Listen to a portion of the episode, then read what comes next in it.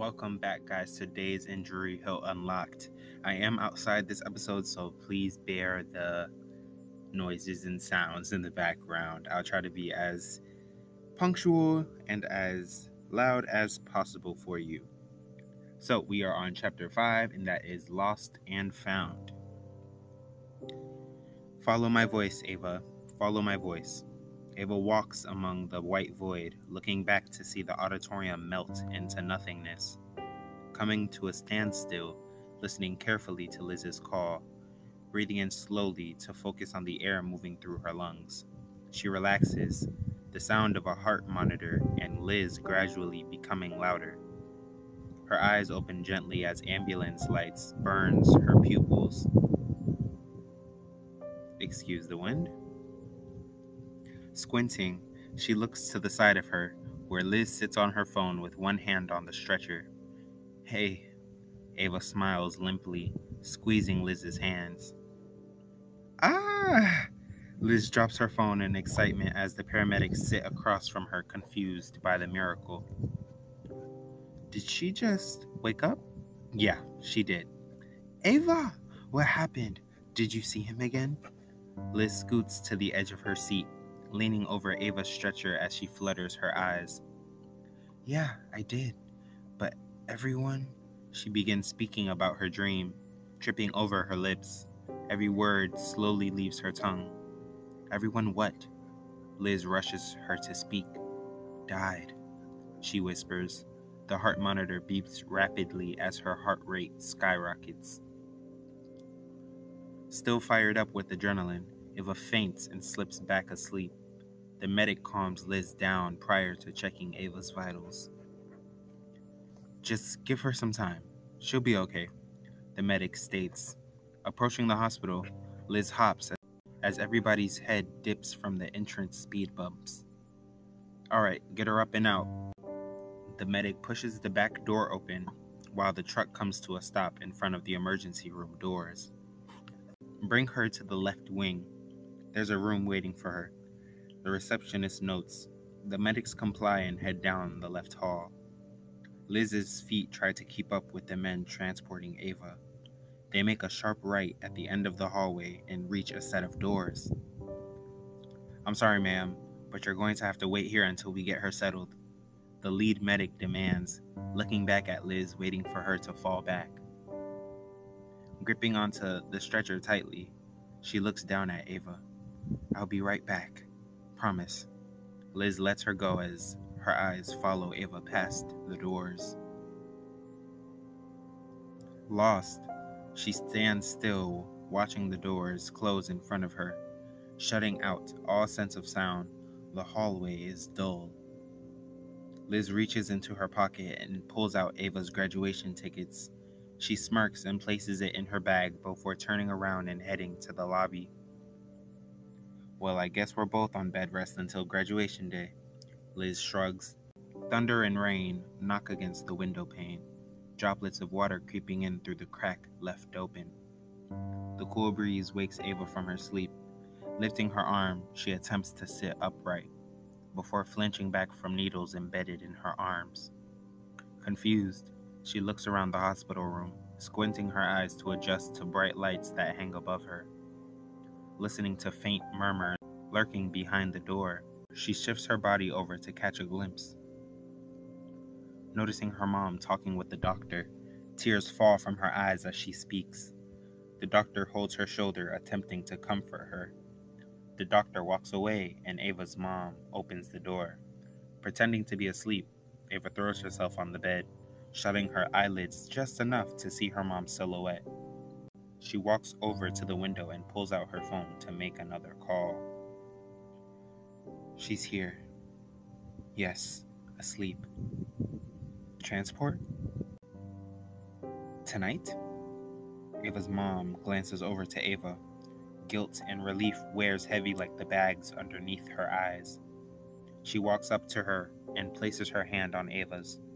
Angry and confused, she resists the urge to pull her hand away and ask what's going on.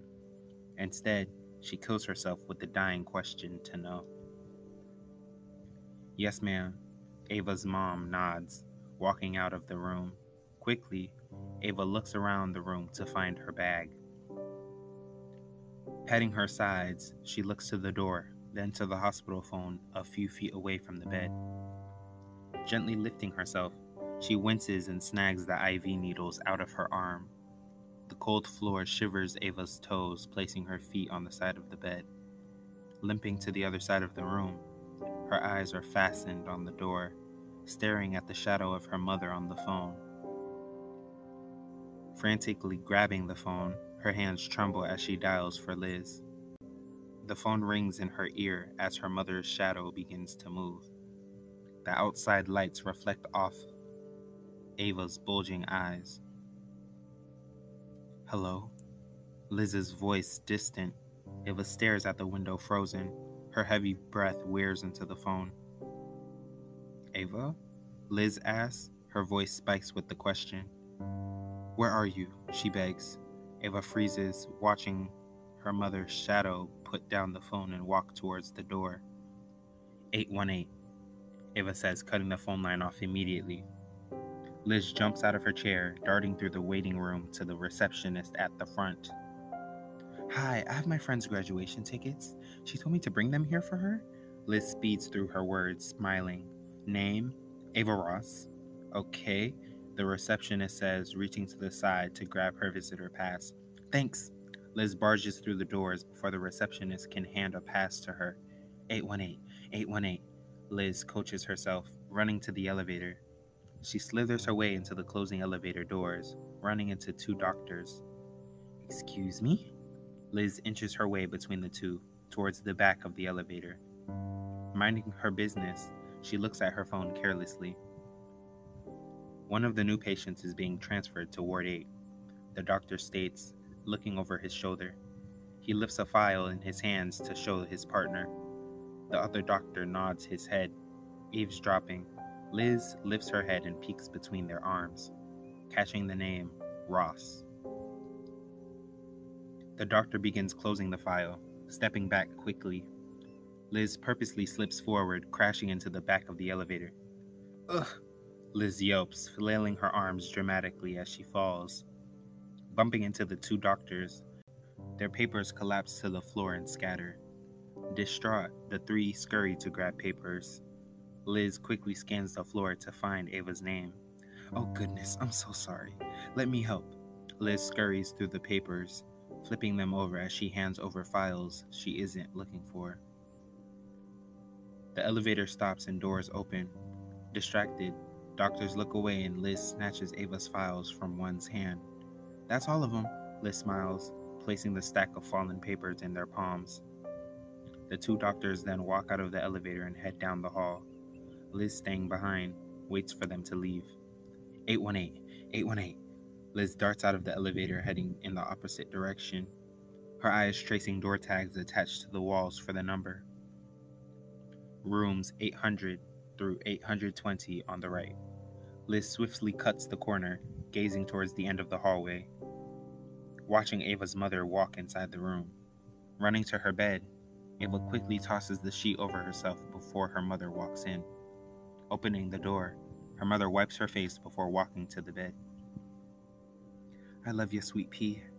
You're going to be okay. I got help for you. Ava's mom kisses her forehead. Her teardrops fall onto Ava's face as she smiles and steps away. The door swings open as Ava's mom hides the pain of leaving. Not looking back, Ava's mom continues down the hall and disappears. The door begins closing, and Ava releases a cry that hurts her chest. Covering her mouth to remain quiet, she sits there lying in bed as her heart bleeds. The door creeps open as Liz's fingertips ease inside. Psst, Liz whispers, Crouching inside the door, stricken, Ava snaps her head towards the door, a sigh of relief leaving her chest as she watches Liz close the door behind her. She clings to her friend. She, she just. Jittery and overwhelmed, Ava was unable to formulate her words. Ava, focus. Who are Zane and Tracy? Liz asks, shaking Ava in panic. What do you mean? Ava jerks back, confused, looking at Liz holding a file in her hand. What is that? It's a patient file. Your patient file. Liz calms down before opening the document. Ava watches Liz as she reads. Her eyebrows burrow with question as she reads down every line. Hallucination, paranoia. Ava, they were sending you to a psych ward. Liz hesitates to finish her sentence, putting the papers on Ava's lap. Read it for yourself. Ava picks up the file and opens it slowly. Patient Ava Ross. Diagnosis schizophrenia, psychosis. Notes claims to have seen Zane and Tracy, whom were both announced deceased a week prior. How? But I just saw. Ava's lips quiver every word that stumbles out of her fear stricken heart. I don't know, but what I do know is we need to get the. The door knocks and their heads snap to the front of the room. Scurrying across the bed, Liz throws herself into the visitor's seat beside Ava, tossing the hospital sheet over Ava's body to hide the disconnected IV tubes lying in her lap. Good evening, Miss Ross. How are you feeling today? I see your friend came to see you. The doctor approaches, his eerie smile rubbing Ava the wrong way. Mm hmm, Liz nods. Unfortunately, you have been assigned to another room, the doctor states, pacing around the room. Examining the monitor, the doctor walks up next to the bed. Eyes trace the IV down to Ava's body. Good news. Since you have company, we'll just wait till you're all finished. Sounds good? The doctor winks wickedly, following over to Liz before walking out of the room. The door creaks shut. Liz hops out of her chair and grabs her bag off the floor. Let's go, Liz mentions quickly. What, what do you mean? Ava hiccups. Get up. We need to go. Now. Liz already making her way out of the door. We're leaving. We have all the answers we need, she side notes, lifting Ava's medical record in the air. No, we don't. Ava rebuttals, getting out of the bed. I don't have answers. I have more questions. The two proceed out of the hospital room.